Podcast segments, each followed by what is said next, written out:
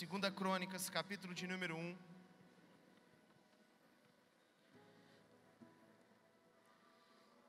Segunda Crônicas, capítulo de número 1.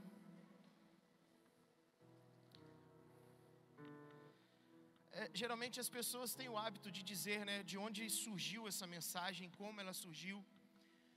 Então, aproximadamente uns dois meses atrás, queridos, Deus tem falado comigo a respeito, muito a respeito de Salomão. Que que Salomão pede para Deus? Foi uma pergunta, tá, irmãos? O que, que ele pede para Deus? Todos juntos? É, alguns aqui já são mais sábios assim, né? Porque eu, em alguns lugares eu falei.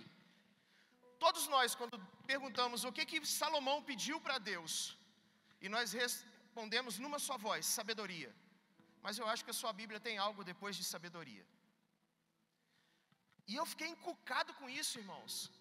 Eu falava assim, mas Deus, por que que minha vida inteira eu falei sabedoria, mas diz que a palavra do Senhor que Salomão pede para Deus sabedoria e conhecimento. E, e daí nasceu essa mensagem que eu quero compartilhar com vocês. Segunda Crônicas, capítulo de número 1, verso 7. Acompanha aí. Naquela mesma noite, Deus apareceu a Salomão e disse-lhe: Pede o que queres que eu te dê. E Salomão disse a Deus: Tu usaste de grande benignidade com o meu pai Davi, e a mim me fizeste rei em seu lugar. Agora, pois, ó Senhor Deus, confirme-se a tua palavra dada ao meu pai, porque tu me fizeste reinar sobre um povo numeroso como o pó da terra. Dá-me, pois, agora sabedoria e conhecimento, para que possa sair e entrar perante esse povo, pois quem poderia julgar a este tão grande povo? Então Deus disse a Salomão: Porquanto houve isto no teu coração, e não pediste riqueza, bens ou honra, nem a morte dos que te odeiam, nem tampouco pediste muitos dias de vida, mas pediste para ti sabedoria e conhecimento, para poder julgar ao meu povo, sobre o qual te constituí rei. Sabedoria e conhecimento te são dados e te darei riquezas, bem e honra, quais não teve nenhum rei antes de ti, e nem depois de ti haverá. Assim Salomão veio a Jerusalém, do alto que estava em Gibeon, de diante da tenda da congregação, e reinou sobre Israel. Contextualizando rapidamente para vocês, Salomão tinha aproximadamente 20 anos de idade quando ele foi declarado rei sobre Israel. Foi dito por ele nesse texto que nós acabamos de ler que era um povo numeroso como o pó da terra. E após terminar a casa que ele havia feito para o Senhor, que Deus não permitiu que o seu pai fizesse, mas que Salomão fizesse, ele oferece um sacrifício para Deus. E quando, depois de oferecer esse sacrifício, ele estabelece esse diálogo com Deus que nós acabamos de ler. Então, queridos, Salomão, ele tinha convicção da sua incapacidade de reinar sobre tudo isso, sobre esse povo que era como o pó da terra, como seu pai reinou, se ele não tivesse Deus.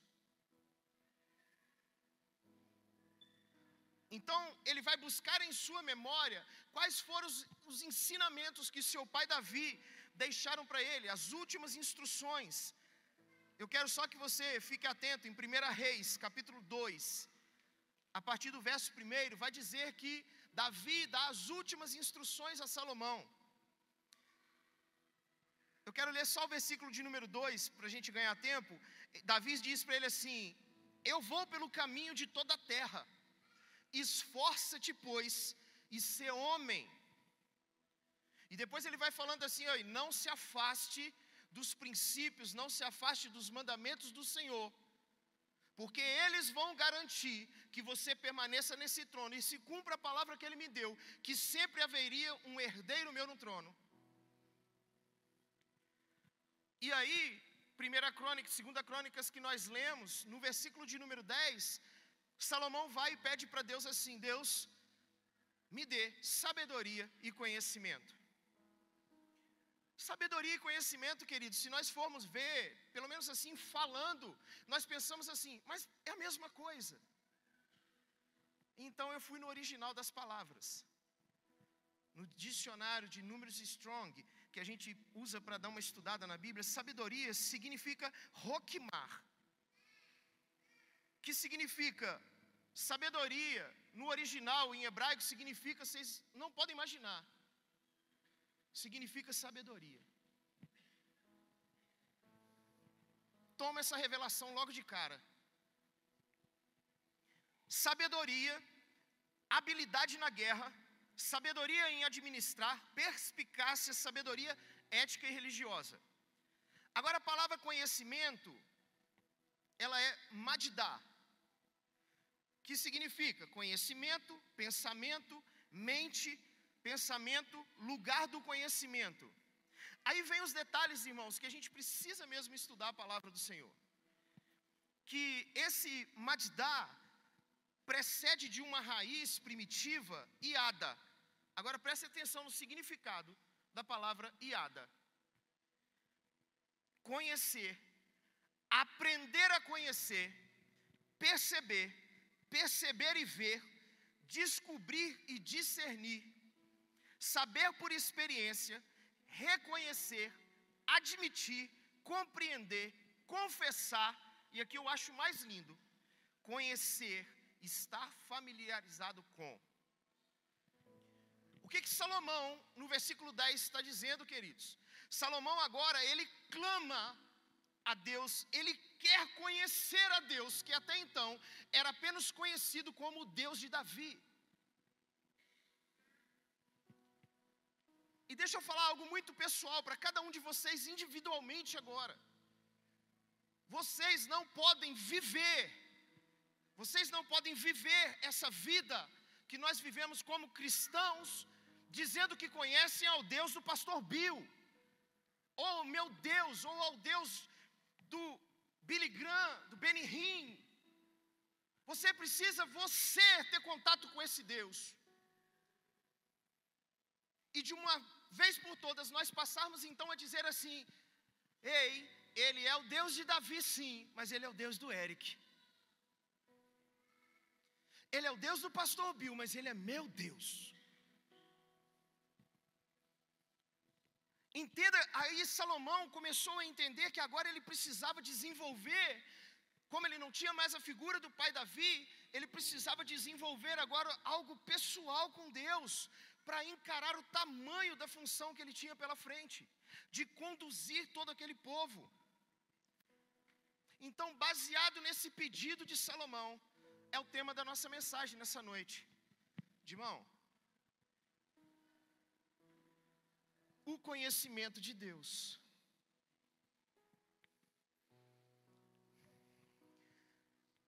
John Frame, esse cara é um filósofo e também um teólogo cristão, tá, irmãos? Ele disse o seguinte: ele tem um livro escrito, Doutrina do Conhecimento de Deus.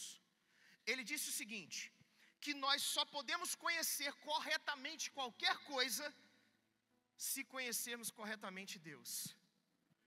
Eu vou repetir. Nós só conseguimos conhecer corretamente qualquer coisa quando nós conhecemos corretamente Deus. Calvino disse: o homem jamais chega a um conhecimento puro de si mesmo, sem que antes contemple a face de Deus, e dessa visão ele desça para uma expressão de si mesmo. Meu Deus, irmãos, tudo está no conhecimento de Deus.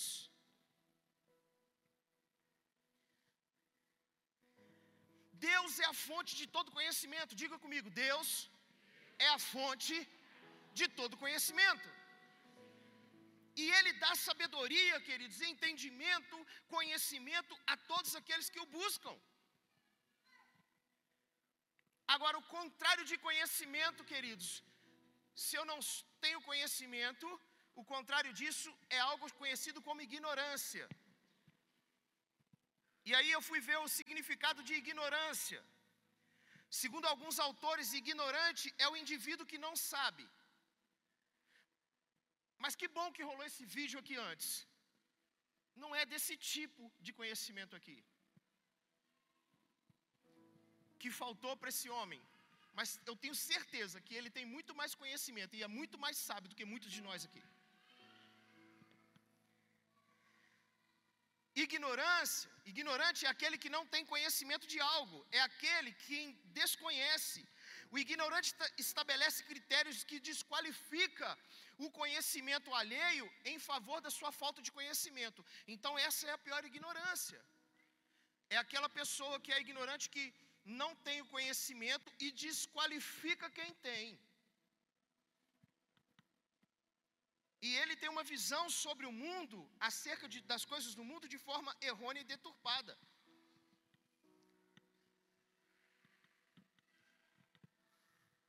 Luther King, queridos, em 1968 ele disse, dentre tantas coisas que esse homem disse de interessante, mas ele falou assim: nada no mundo é mais perigoso do que a ignorância.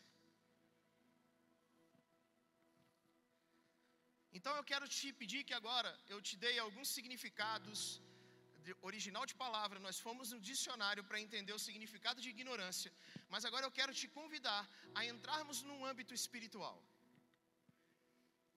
Por que que você acha, por que que Deus tem nos levado a esse tipo de pensamento que nos falta conhecimento de quem Ele é? Por que existe tão ignorância com relação às coisas de Deus, irmãos? E aí eu, eu preciso que você entenda que Deus está falando com a gente, com a igreja dele, aqui nessa terra. Para de achar que ignorância ou que falta de conhecimento é somente das pessoas que estão no mundo. Não são, irmãos. Deus está falando para a igreja dele. Jesus falando com um de seus discípulos, Filipe, em João 14, 9, ele diz assim: Filipe, há tanto tempo estou convosco e não me tens conhecido. Então eu queria que cada um de vocês, assim como eu, tenha internalizado isso todos os dias, há dois meses, irmãos. É como que se eu ouvisse Deus falando comigo há tanto tempo, estou contigo e tu não me conheces.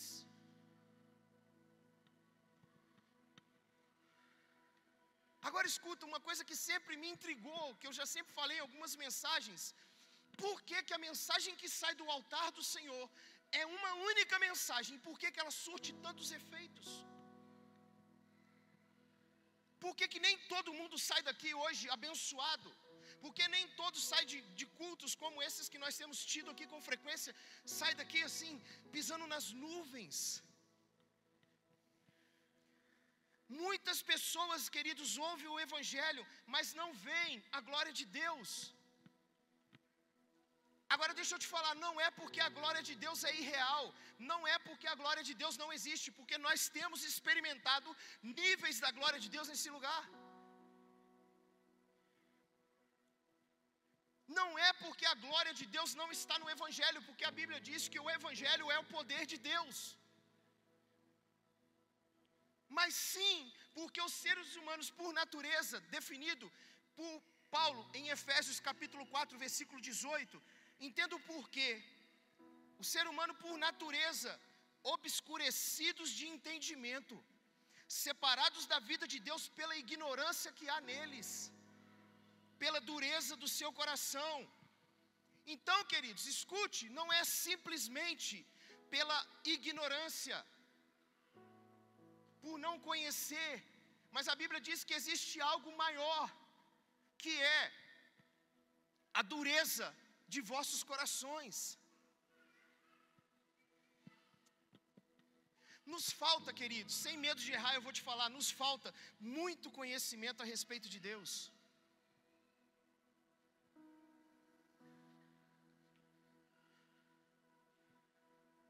Jesus veio aqui na terra e ele disse assim: Ei, não vim revogar a lei, nem os profetas, mas eu vim cumpri-la. E Jesus ele sobe o sarrafo, ele sobe o nível das coisas. Porque a lei dizia assim: ei, se você matar uma pessoa propositalmente, o que que acontecia com você, irmãos? Fala, fala assim, vocês são inteligentes, só vou soprar. Não vou dizer a resposta completa, mas fala assim: eu seria morto. Vai, gente, fala. Olha como é que vocês são inteligentes. Aí vem Jesus, né, o nosso amado Jesus, e diz assim: Ei, se você falar mal do seu irmão, glória a Deus que ninguém aqui fala mal de ninguém, né, irmãos? Amém, né? Aqui não teria nenhum assassino nesse auditório aqui hoje. Que Jesus fala assim: se você falar mal do seu irmão, você já assassinou.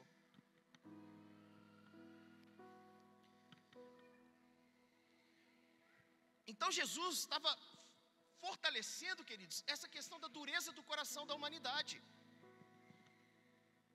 Aí, o que, que acontece? Por causa da dureza do coração, o Deus desse século, segundo Paulo nos disse, ele cega o entendimento para que eles não vejam a luz resplandecer, irmãos, a luz do Evangelho de Cristo.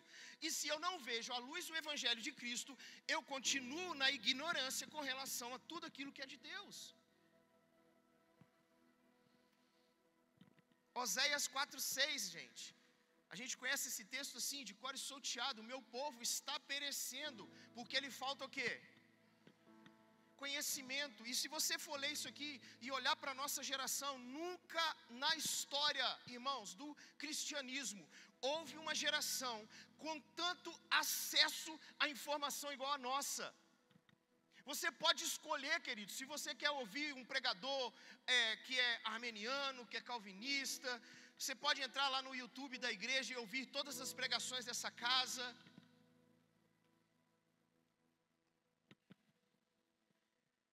Então, que conhecimento é esse se tem tanta coisa disponível? O que está faltando? Paulo, querido, ele vai dizer, ele, quando ele vai conversar, ensinar a igreja de em Roma, ele diz assim, lá em Romanos 1, 21, ele fala que todos têm conhecimento de Deus. Então, todos aqui, segundo o que está escrito em Romanos capítulo 1, 21, todos vocês aqui têm conhecimento de Deus. Agora, o que que Paulo está querendo dizer? Em outras palavras, queridos, que esse conhecimento de Deus aqui significa apenas ter disponível o testemunho da criação e vê-lo com os nossos olhos. Salmo 19:1 diz assim: Os céus manifestam a sua glória e o firmamento anunciam as obras de tuas mãos. Queridos, tudo ao nosso redor manifesta Deus. Não tem como a gente virar e falar assim, não é possível. Não, não existe. Vocês também tem umas, umas noias de vez em quando ou não? De tipo assim, a terra é redonda. Se você é da, da, da galera do plano, irmãos, eu te respeito. Em nome de Jesus, fica na sua, só não tumultua hoje. Como é que a água que está em cima não vai para baixo, irmãos? Você já pensou também naquela história que te contaram quando você era criança, que se furar um buraco aqui, você vai vazar no Japão? É só Deus para fazer isso, irmãos. É só Deus para fazer isso. Então tudo anuncia as obras da mão de Deus. Mas não é isso, o significado não pode ser tão simplório assim que Paulo estava querendo ensinar para a igreja, falando que todos têm conhecimento de Deus. Isso é, seria tipo assim: você sabe que existe um Deus, existem pessoas que podem ser ter a religião que for, o convencimento que tem a respeito de algo, fala assim: é, eu sei que existe um Deus, não acredito nele, mas falam aí que ele existe. Não é isso, irmãos. Sabe, senão nós estaríamos igual a Jó no período da vida dele. Eu só te conheço de ouvir falar.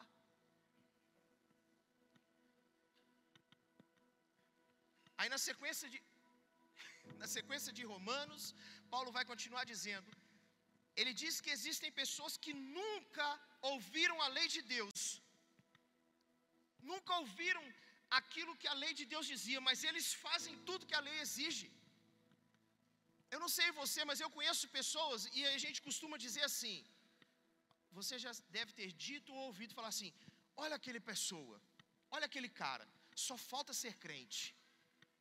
Vocês já ouviram isso, irmãos? Ainda mais as varoas, né? Quando quer o irmão, né? ela chega perto da gente para falar assim: Pastor, ele é trabalhador.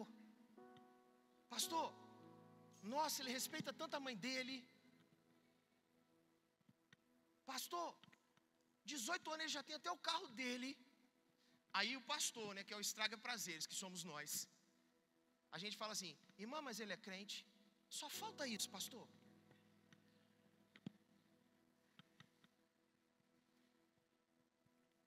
Só falta ele ser crente. Então, essas pessoas que só faltam ser crentes, querido, é isso que Paulo está dizendo aos Romanos, no capítulo 2, a partir do verso 14. Ele fala que existem pessoas que mostram a norma da lei gravada em seus corações. Existem pessoas que não se dizem cristãos, mas que têm muita mais ética, muita mais moral, muita mais índole que muitos cristãos. Paulo está fazendo aqui, e olha que legal, Paulo está fazendo aqui uma alusão que eu e você temos em nós um molde. Todos nós aqui, sem exceção, temos nós em um molde que foi criado pelo próprio Deus. Deus criou todos nós, queridos. Dois, Deus criou todos nós e colocou em cada um de nós um molde para que a glória dele venha e encha. Então eu e você, todos nós aqui, carregamos um molde dentro de nós para receber a glória de Deus. E todos nós temos conhecimento de Deus, foi o que Paulo disse em Romanos 1, 21. No sentido de que nós temos um testemunho no nosso coração de que existe um Deus, porque nós fomos criados à imagem e semelhança desse Deus, irmãos. Então Deus coloca em cada um de nós um molde, que precisa ser cheio da glória dEle. E há uma expectativa do coração de Deus e também no nosso, que essa forma, esse molde que fica no mais profundo, no âmago da nossa alma, seja preenchido por nada mais que não seja a glória de Deus. Agora, qual é a razão que nós não vemos a glória de Deus? É que o molde é defeituoso, impossível. Impossível. É porque a glória de Deus não está resplandecendo, é impossível a razão é a que nós vimos em Efésios, por causa da dureza do coração. Essa dureza vai gerar em nós aversão, resistência a tudo que é de Deus, queridos. Jesus disse que a luz veio ao mundo e os homens amaram mais as trevas do que a luz. O nosso problema, irmãos, então não é que falta luz, e sim que a humanidade hoje ama mais as trevas. Essa é a dureza do coração.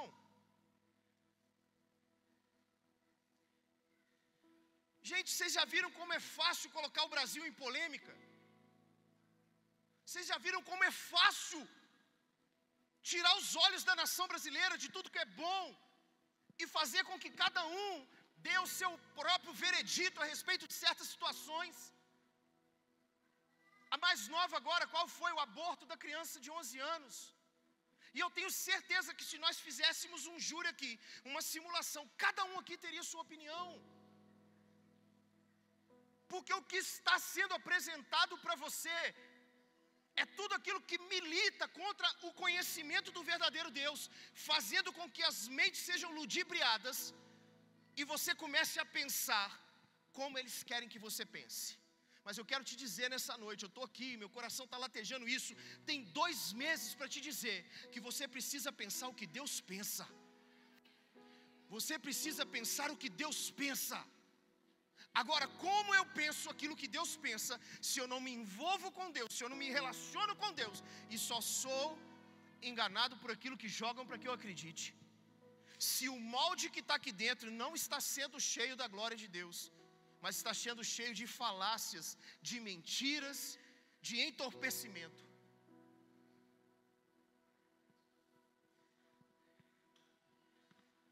Se esse molde que Deus fez eu não procurar enchê-lo com a glória de Deus, queridos, nós vamos encher de qualquer outra coisa, menos do conhecimento de Deus. E aí a gente vai ver uma geração que tem tudo para ser a geração que vai marcar, talvez nenhuma outra geração possa ter tanto impacto em nações igual a nossa, mas nos falta conhecimento verdadeiro de Deus.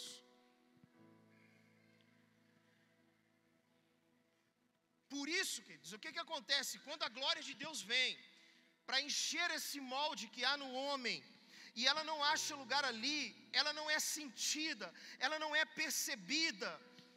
Aí Paulo vai dizer que quando isso acontece, a glória de Deus, quando vem e não acha esse molde preparado, receptivo para ela, o homem entende que isso tudo é loucura. Porque o homem natural não discerne as coisas espirituais, e ele começa a achar que tudo é loucura. Porque aquilo que estava previsto para ser cheio de coisas de Deus, está cheio de ídolos pessoais. E não se engane, meu irmão, a gente pode criar ídolos dentro da igreja. Você pode encher esse depósito, esse molde aí de coisas, até mesmo dentro da igreja. Um dia eu coloquei o ministério dentro desse lugar em mim. E eu enchi esse molde que era para ser da glória de Deus. Então, eu fazia, eu exercia um ministério sem ter nada de Deus em mim, irmãos.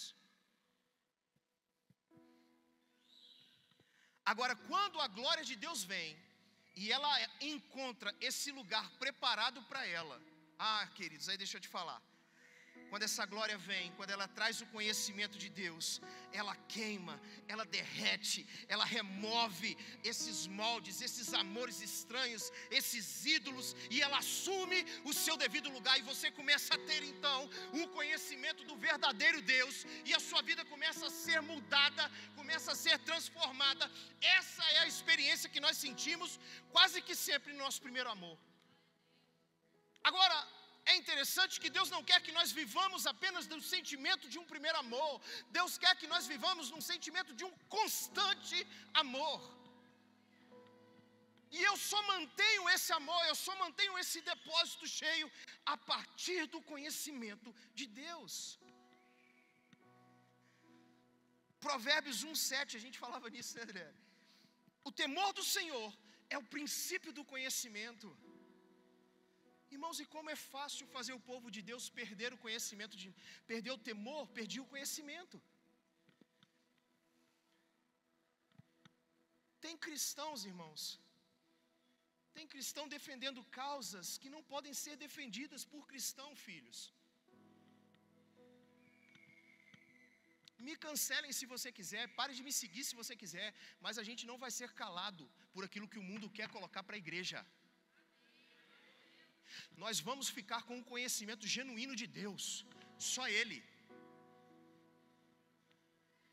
Tem crente indo nessa ondinha, tem cristão indo nessa ondinha, e hoje já começa a pensar como o mundo quer que você pense.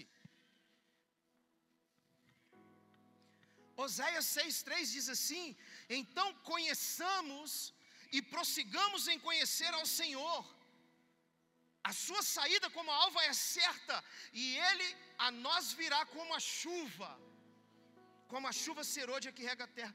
Conheçamos e prossigamos em conhecer ao Senhor. Diga para o seu irmão assim: meu irmão, conheça e prossiga em conhecer ao Senhor. Então, para que, que nós fomos feitos? Eu vou fazer três perguntas e eu preciso que vocês me ajudem. Quando eu, fazer, quando eu fizer a pergunta, vocês vão responder assim: Conhecer a Deus. Amém? Vamos lá, eu vou falar um, dois, três, só para ver se vai ficar legal. Um, dois, três. Eu acho que esse lado aqui está mais forte, irmãos. Mas não vai ter competição, não, tá, irmãos? Pelo amor de Deus, misericórdia, num culto a gente fazer uma competição aqui. Vamos lá, um, dois, três.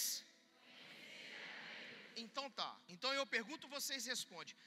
Para que fomos feitos? Hum, que alvo devemos estabelecer para a nossa vida?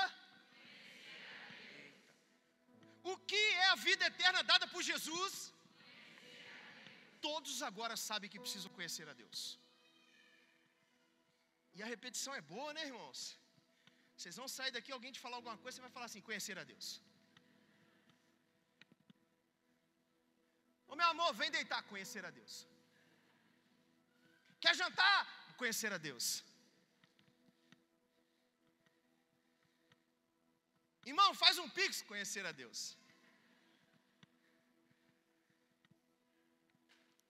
Vocês só repetiram o que está na Bíblia.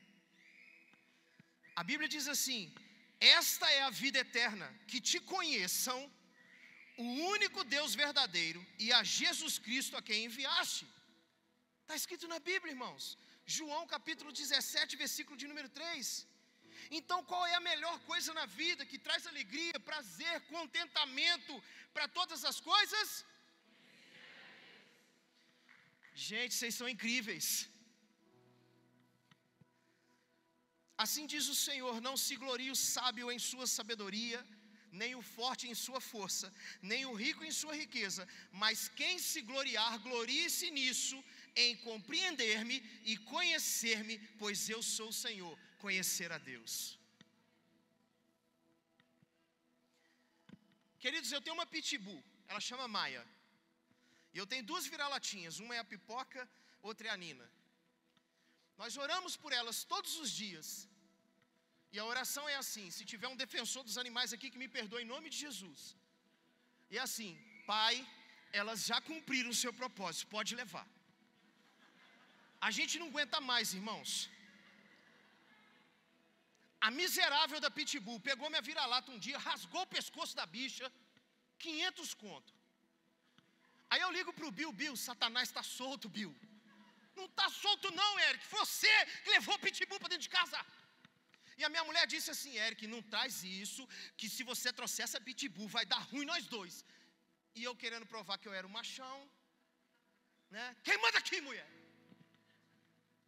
A Pitbull está lá. Quase acabou com o meu casamento. Já me deu três prejuízos de rasgar uma das minhas vira-latinhas. Então eu quero falar da Maia. Gente, não toma raiva da minha pitbull, por favor, pelo que eu estou dizendo. Mas algumas pessoas aqui que frequentam minha casa podem chegar perto da gente e falar assim: Eu conheço a Maia. É, eu já sei como que ela reage. Tipo assim, eu já te ensino um conhecimento que todo mundo já adquiriu. Você chegou lá em casa, meu irmão, você vai chegar, a Maia vai te amar. Mesmo eu falando que ela já rasgou o pescoço das minhas vira-latinhas. Quem entendeu aí, né, mano? Quem entendeu, pega a visão. Não vai chegando, chegando na minha casa, não. Avisa antes. Senão solta a maia. Então, a Maia, você vai chegar, ela vai cheirar você e vai ficar de boa. Mas, meu irmão, se apontar lá na porta a pipoca ou a Nina, o demônio entra na Maia. O demônio entra naquela cachorra. E ela começa a rosnar. É quase que você escuta falando assim: vem aquela peste lá para tomar meu lugar. E algumas pessoas acham que conhecem a Maia. É,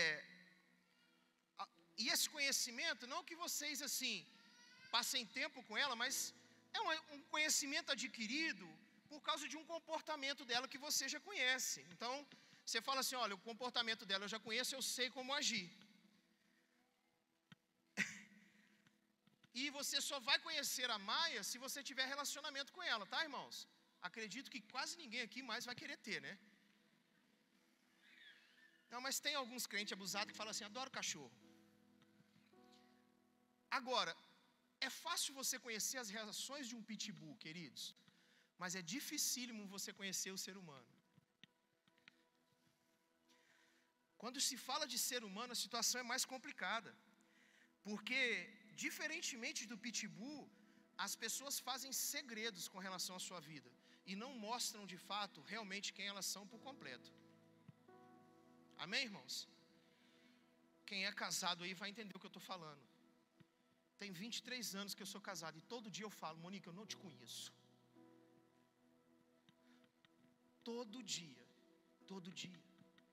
Porque ela sempre, meu irmão, vai ter um segredinho que nunca vai poder ser descoberto de uma vez só. Agora, com pouco tempo você conhece, consegue conhecer um pitbull.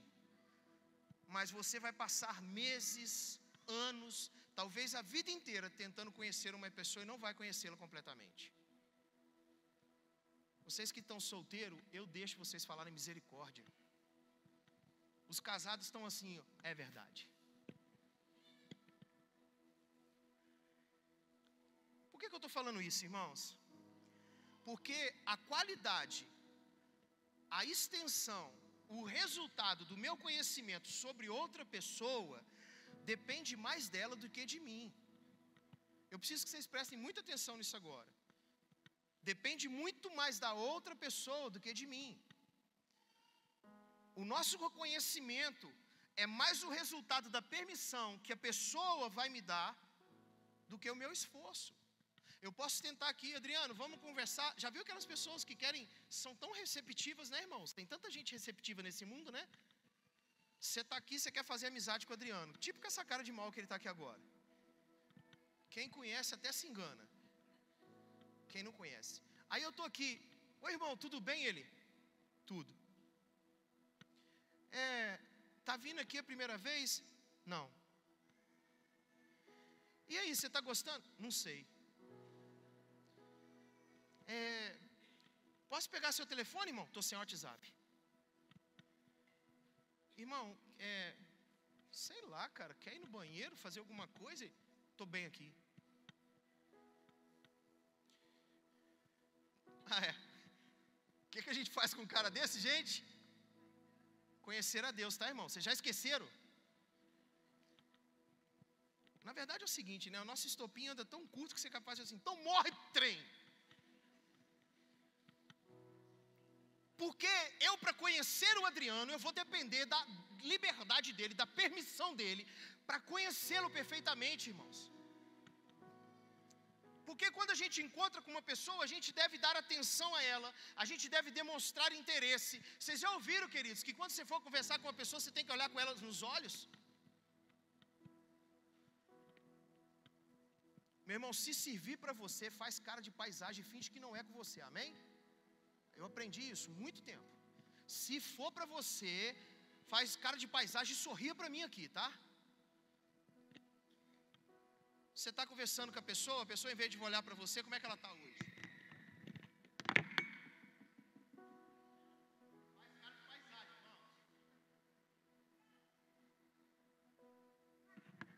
Irmão. Você quer conhecer alguém?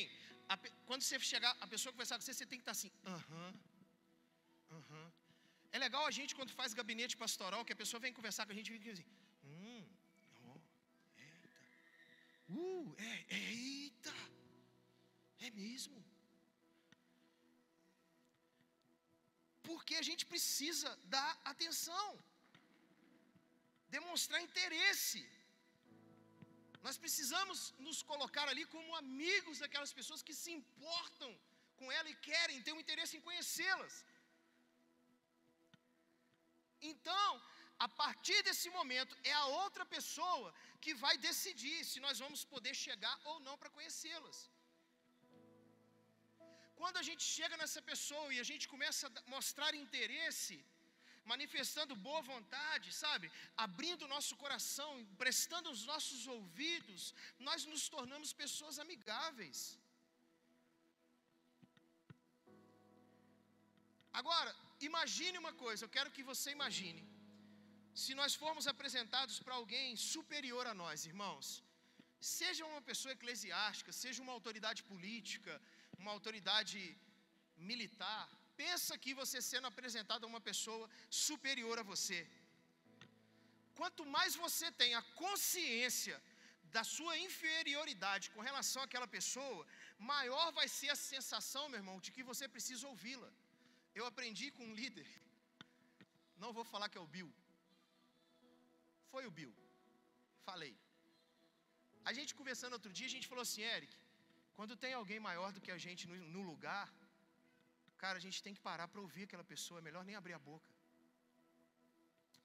Aí outro dia eu fui no gabinete do Bill, o Bill falou, vão lá comigo, estava o Bill e mais algumas autoridades políticas. Pergunta o Bill como é que eu fiquei. Para eu abrir a boca, ele tinha que falar assim, né, Eric? Eu, uhum. Porque você precisa reconhecer o seu lugar, querido. E se tem alguém maior do que você, Você precisa deixar aquela pessoa falar.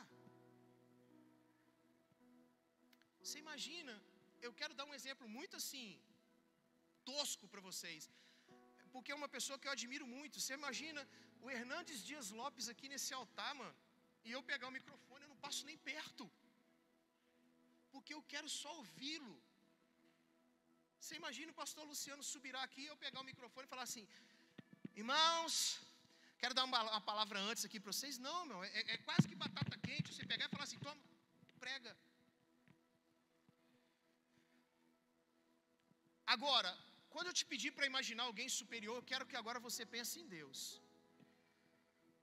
Deus disse por meio de Jeremias, que nós já lemos, né? Mas quem se gloriar, glorie-se nisso, em compreender-me e conhecer-me. O que que acontece, queridos? É que Deus, sendo soberano, poderoso como Ele é, Senhor dos exércitos, Ele se aproxima de mim de você e começa a falar com a gente através das Escrituras, através da palavra dEle, através de uma mensagem pregada a maior autoridade que pode existir nessa terra. Ele para tudo que faz para falar comigo e com você. E talvez você até conheça a Bíblia, né, algumas verdades cristãs, mas você não, tem, não entende muito o significado daquilo. Aí um dia, porém, a gente desperta para o fato, a nossa ficha cai, para que Deus que criou todas as coisas, que nos criou, Ele está realmente falando com nós através de uma mensagem bíblica. E enquanto você ouve as palavras de Deus, a sua alma, queridos, é exposta, a sua alma começa a latejar, porque ela vai expor os seus pecados, ela vai trazer à tona aquilo que está aqui dentro, ocupando o lugar que deveria ser somente de Deus. Ela vai trazer a nossa culpa, a nossa fraqueza, a nossa fragilidade, a nossa cegueira, a nossa insensatez. E ela vai fazer com que nós comecemos a sentir o desejo de nos arrepender e pedir perdão a Deus por tudo que nós estamos fazendo. Agora, isso não é tudo, meus irmãos. À medida que você ouve, que você compreende que Deus está realmente abrindo o coração dele, tornando-se amigo seu, gente. Deus, a gente precisava ter noção que a gente abre uma Bíblia hoje e o Deus de todas as coisas está ali presente falando com a gente. Você não tem qualquer papel em mãos. Você tem simplesmente o manual de todas as coisas. E pode ser um fato desconcertante para você, mas é verdadeiro. Que a gente pode ficar pensando assim, mas como eu, pecador, Deus quer se relacionar comigo, Sabe, e, e 1 Coríntios vai dizer que ele nos tornou cooperadores dele, gente. Eu e você somos cooperadores de Deus. Portanto, o que importa em última análise, muito mais do que o conhecimento de Deus, é que vocês tenham a convicção, a consciência de que vocês são conhecidos por Deus. Eu e você somos conhecidos por Deus. Fala para o seu vizinho aí, ei, você é conhecido por Deus. Ele te conhece. Meu irmão, eu e você estamos gravados na mão dele. Nós nunca estamos longe do pensamento de Deus. Todo o meu, o meu conhecimento de Deus depende da iniciativa contínua dele de me conhecer. A Bíblia fala que eu amo porque ele me amou primeiro. Eu o conheço porque ele me conheceu primeiro. E eu te disse aqui que o meu conhecimento com relação a outra pessoa vai depender do quanto essa pessoa está disposta que eu a conheça. E eu tenho uma ótima notícia para te dar nessa noite. Deus está muito interessado em que você o conheça. O maior desejo de Deus é que a sua igreja, que os seus filhos o conheçam como ele quer ser conhecido por nós para que Ele pegue esse molde que pode estar vazio dentro de nós e Ele preencha com o conhecimento verdadeiro da glória dEle.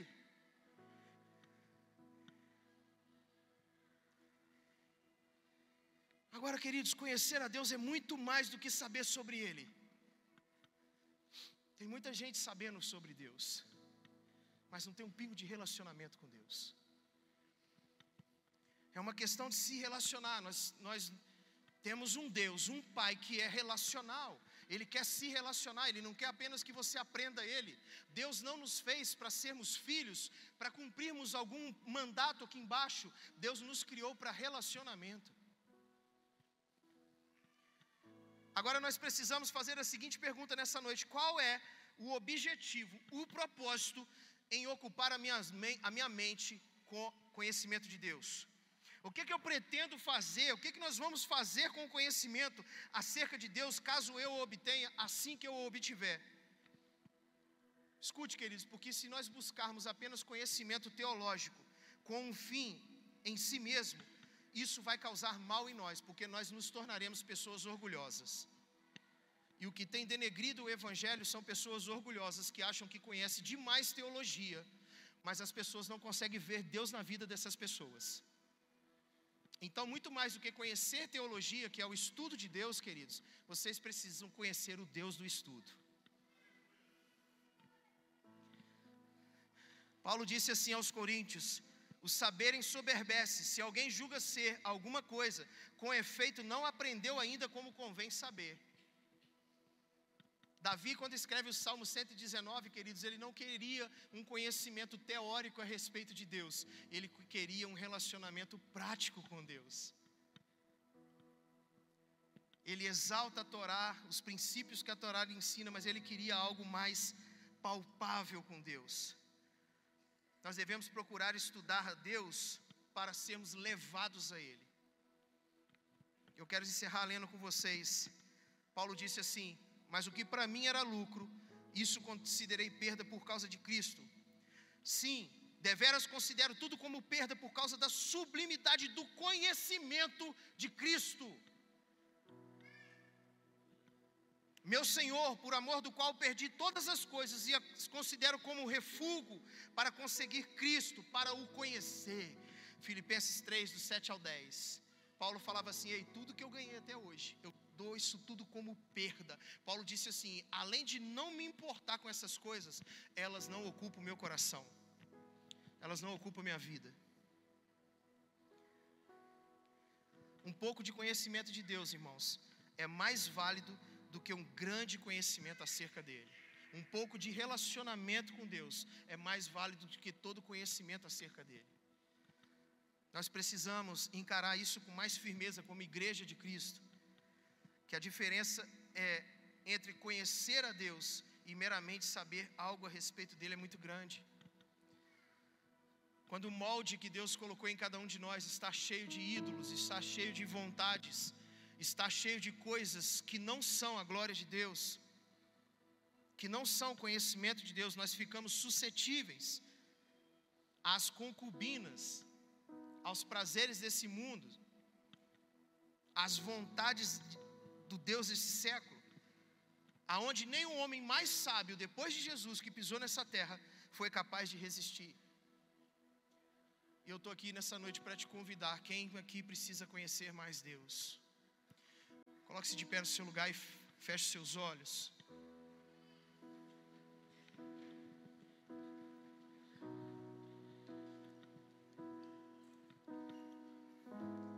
Ei, queridos, nós não seremos medidos como uma igreja de sucesso aqui em Juiz de Fora pela quantidade de pessoas que a gente arrasta. Nós seremos medidos pelo conhecimento que nós temos de Deus.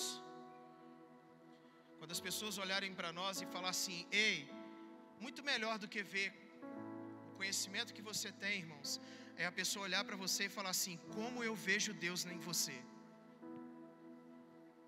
Sabia que talvez a, é, isso muita gente fala, mas eu quero que você entenda que é uma verdade. Esse senhor que passou no vídeo aqui, como o pastor Bill disse, o maior sonho dele é poder ler a Bíblia, que ele é analfabeto.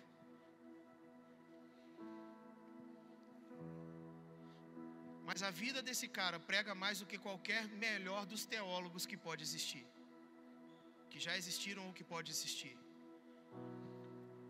Então não vai ser no seu muito falar para as pessoas, nossa, como você conhece de Bíblia. Mas as pessoas têm que olhar para você e falar assim: como eu vejo Deus em você. Uau! O seu conhecimento de Deus não é teórico, ele é prático.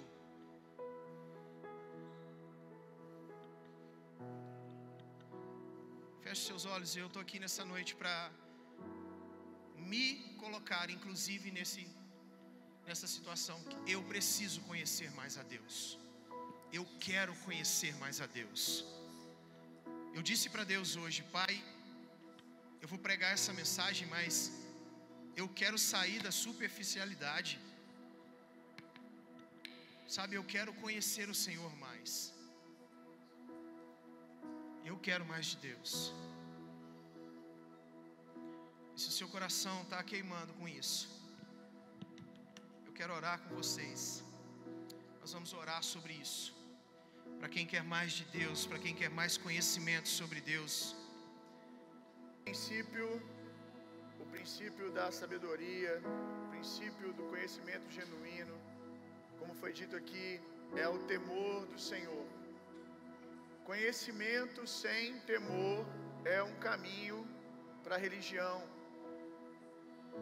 Conhecimento sem temor é aquilo que nós vemos hoje na vida de tanta gente que tem tanto para falar sobre Deus, às vezes tem até um canal no YouTube falando sobre Deus. Tem sempre uma opinião, como disse o Eric, sobre tudo.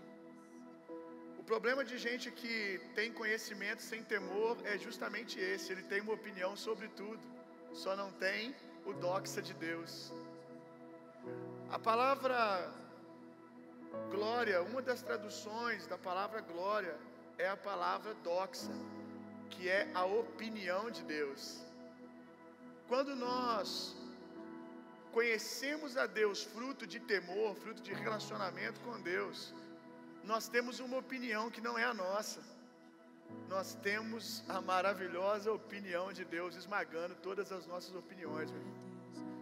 Nós temos o peso da glória de Deus. A Bíblia não diz que a unção de Deus, que a glória de Deus despedaça todo o jugo. Sabe por que muitas pessoas conhecem tantas coisas de Deus e continuam aprisionadas? Porque a sua opinião não tem o peso para destruir julgos e cadeias e prisões. É a doxa, é a glória de Deus que tem o peso para destruir cadeias e prisões. É a unção de Deus, é o doxa de Deus, a opinião de Deus que esmaga todo o jugo, não a sua opinião. Uma igreja com muitas opiniões, que tem sempre algo para dizer sobre alguma coisa, uma opinião que não é a opinião de Deus, vai ser uma igreja cool, uma igreja moderna, uma igreja aplaudida pelas multidões, mas uma igreja que pouco pode fazer para libertar o pecador, para libertar o doente, para libertar o oprimido, porque só a opinião de Deus, a glória de Deus, a unção de Deus esmaga todo julgo. E se nós quisermos esse doxa, se nós quisermos essa opinião de Deus, nós temos que abrir mão da nossa. E o caminho para abrir mão de tantas opiniões é conhecer a Deus. É conhecer a Deus no caminho do temor. Temor é relacionamento com Deus.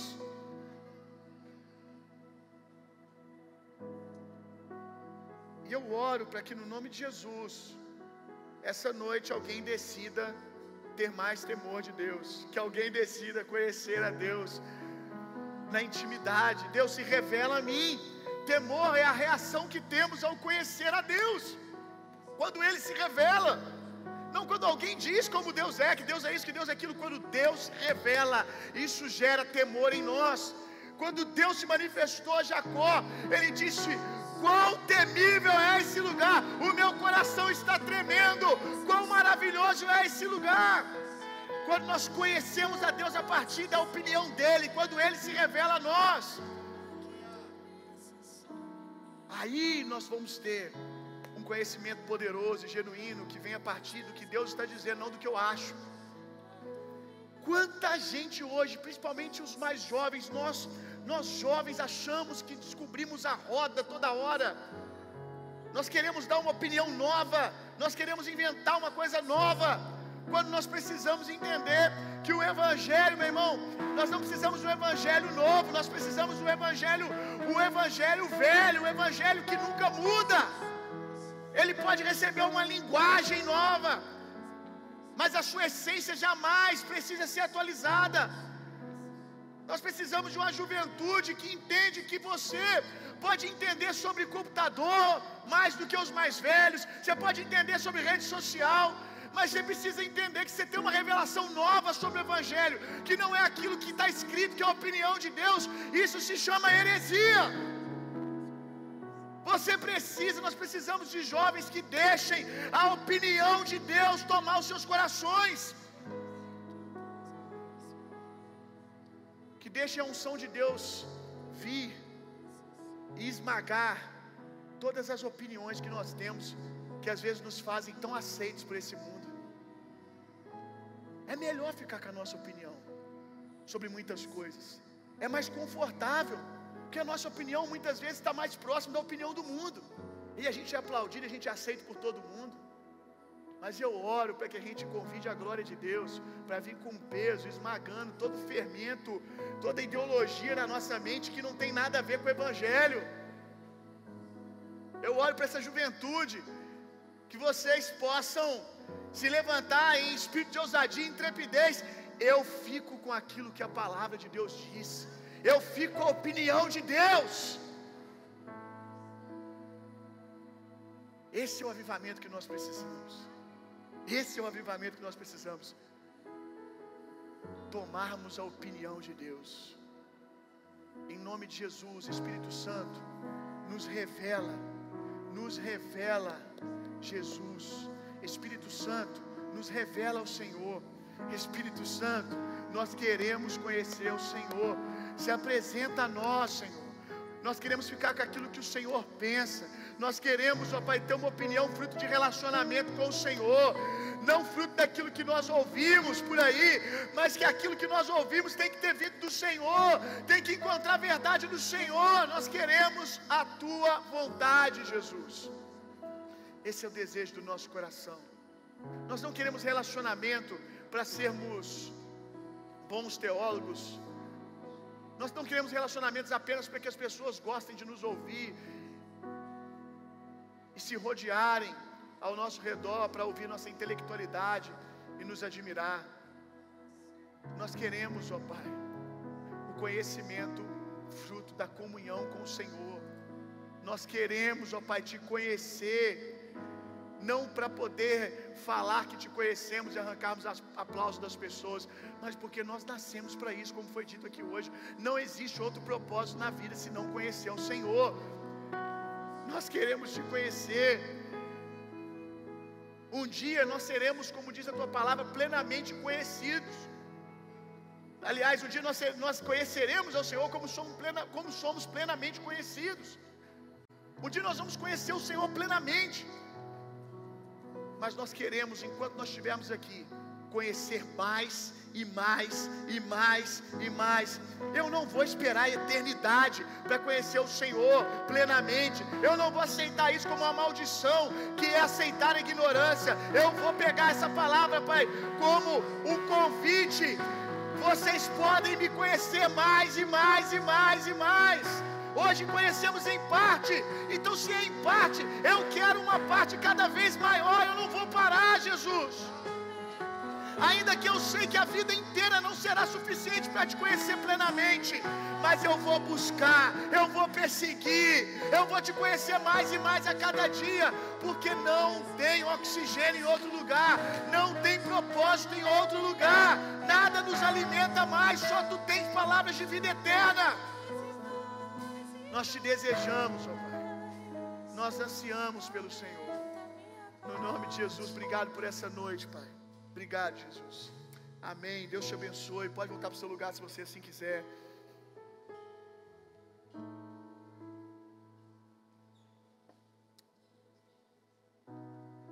Eu quero mais uma vez estimular você a se preparar para o que vem aí a partir de semana que vem. Nós vamos começar esse esquenta para Jesus School com essas mensagens da escola, das matérias da escola aos domingos, mas a gente vai começar um esquenta também, um esquenta também para a gravação do CD da igreja. Então eu gostaria que você entrasse num clima numa expectativa de que a partir de semana que vem nós entramos num festival até a Jesus School e a gravação do CD, nós entramos num festival da palavra e do espírito, meu irmão. Nós entramos numa temporada de festa, de um ambiente poderoso da palavra e do espírito. Quero que o louvor fique muito atento no que eu estou dizendo. Quero que a gente, a partir de semana que vem, seja ainda mais intencional, ainda mais intenso. Eu quero que o louvor coloque as músicas da igreja em todo o repertório, cada domingo que tenha pelo menos uma música da igreja sendo ministrada, porque nós vamos começar a esquentar, a aquecer as turbinas para a gravação do CD. Quando acabar a adoração, já vai vir palavra, ensino a partir do, do ensino da escola. Então vão ser dias muito especiais. Sei que você já não falta domingo, porque o domingo está cada vez mais cheio, mas seja mais criterioso estar aqui no horário a partir de semana que vem. Não atrase, esteja aqui todo domingo para você não perder uma matéria da escola, para você não perder um culto desse. Até mesmo me dei uma folga hoje, sentei aqui para ser ministrado, para ouvir, porque eu quero entrar com tudo na semana que vem. Semana que vem nós vamos abrir essa festa da palavra e do Espírito.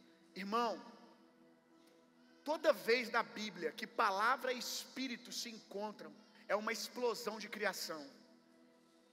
Gênesis capítulo 1 narra a criação do mundo. O mundo foi criado a partir da explosão de quando palavra e espírito se encontraram. O espírito do Senhor pairava sobre a face do caos. Ou seja, havia uma desordem e o espírito do Senhor estava ali. Nada foi feito até que disse Deus. Quando Deus falou, palavra, o espírito que já estava ali, se encontrou com a palavra que saiu da boca de Deus e todo mundo começou a ser criado. Então vai ser uma temporada onde nós vamos afrontar o caos. Vai ser uma temporada onde nós vamos construir na sua vida e a partir da sua vida no poder da palavra e do Espírito. A gente já faz isso aqui, a gente é uma igreja abençoada, tem vivido o que a gente tem vivido, porque a gente celebra muito essas verdades, palavra e Espírito. Mas a gente vai ter dias especiais, mais, mais intencionais ainda para isso. O outro momento onde palavra e Espírito se encontram a Bíblia diz que Jesus é o Verbo, Jesus é a palavra, e a palavra andava por toda parte, e milagres ainda não tinham acontecido, nenhum milagre sequer, até o dia que a palavra se encontrou com o Espírito, que foi o dia que Jesus foi batizado. Quando Jesus foi batizado nas águas, diz que o céu se abriu, o Espírito Santo desceu sobre ele, e ali ele disse: O Espírito do Senhor está sobre mim para e aí a transformação começou. Jesus foi por toda parte, desfazendo as obras do diabo. Por quê? Porque o Espírito se encontrou com a palavra. Então nós vamos viver esse momento aqui. Eu quero assim que toda a igreja venha com uma expectativa, venha com um coração com ainda mais fome e temor de Deus nos próximos cultos. Deus nos deu uma palavra esse ano. Deus nos chamou. Deus nos chamou para nos dedicarmos mais aos funda, a, um, a um período de fundamentação, a voltarmos a sentar com mais dedicação ainda para a palavra. Aí Deus me deu a estratégia de começar a escola dominical de novo, voltar à escola dominical, que tem sido um sucesso, tanta gente sendo abençoada. Deus me deu a estratégia e me chamou, junto com a minha esposa, para dar a maioria das aulas da Jesus School nessa próxima, nessa próxima turma. E quando foi esses dias, Deus falou comigo: leve a desculpa o domingo até o dia da abertura. Ministra as matérias da escola um pouquinho para toda a igreja. E aí agora eu me lembrei que a gente também está na eminência da gravação do CD. E eu não quero um CD no dia que não carregue a natureza espiritual dessa igreja. Eu não quero gravar apenas letras de música e melodias. Eu quero gravar ali a unção e o poder que Deus tem derramado nesse lugar. Eu quero que quando as pessoas forem ouvir as nossas canções, em qualquer lugar do mundo, elas possam receber uma transferência de unção, porque em cada faixa gravada está o DNA dessa igreja. Quando você ouve as nossas canções, ali estão canções que foram compostas quando a pregação do Evangelho estava sendo pregada aqui. Foram canções que nasceram dentro do acampamento, da gente lá babando, sendo cheio do Espírito, Espírito Santo, caindo para um lado, caindo para o outro.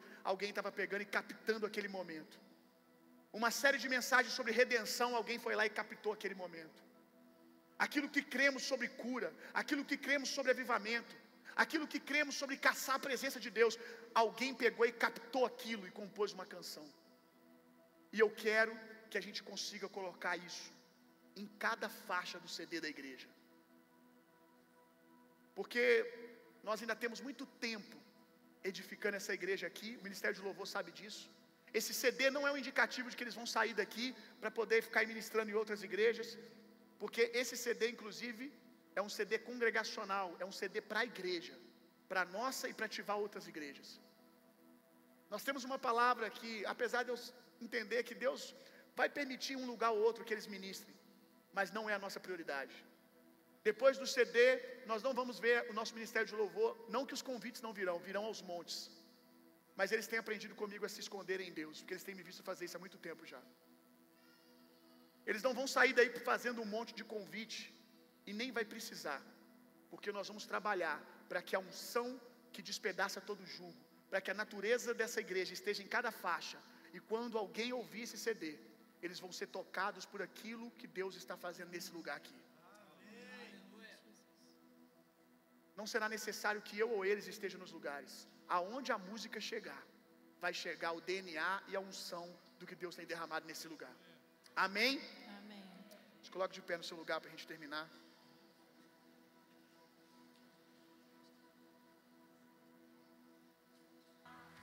Aleluia. Aleluia. Assim que a gente terminar, uma equipe de intercessores vai estar aqui, todo culto, eles vão voltar a fazer isso. Você pode procurar qualquer um deles para receber oração por qualquer motivo. Quer que eles orem por alguém, quer que eles orem por você, qualquer motivo. Bill, não tem motivo nenhum, mas eu quero que ore por mim. Chega aqui e fala: oh, não tem motivo, só quero que você me abençoe. Eles vão orar por você, tá bom? Faz assim com as suas mãos.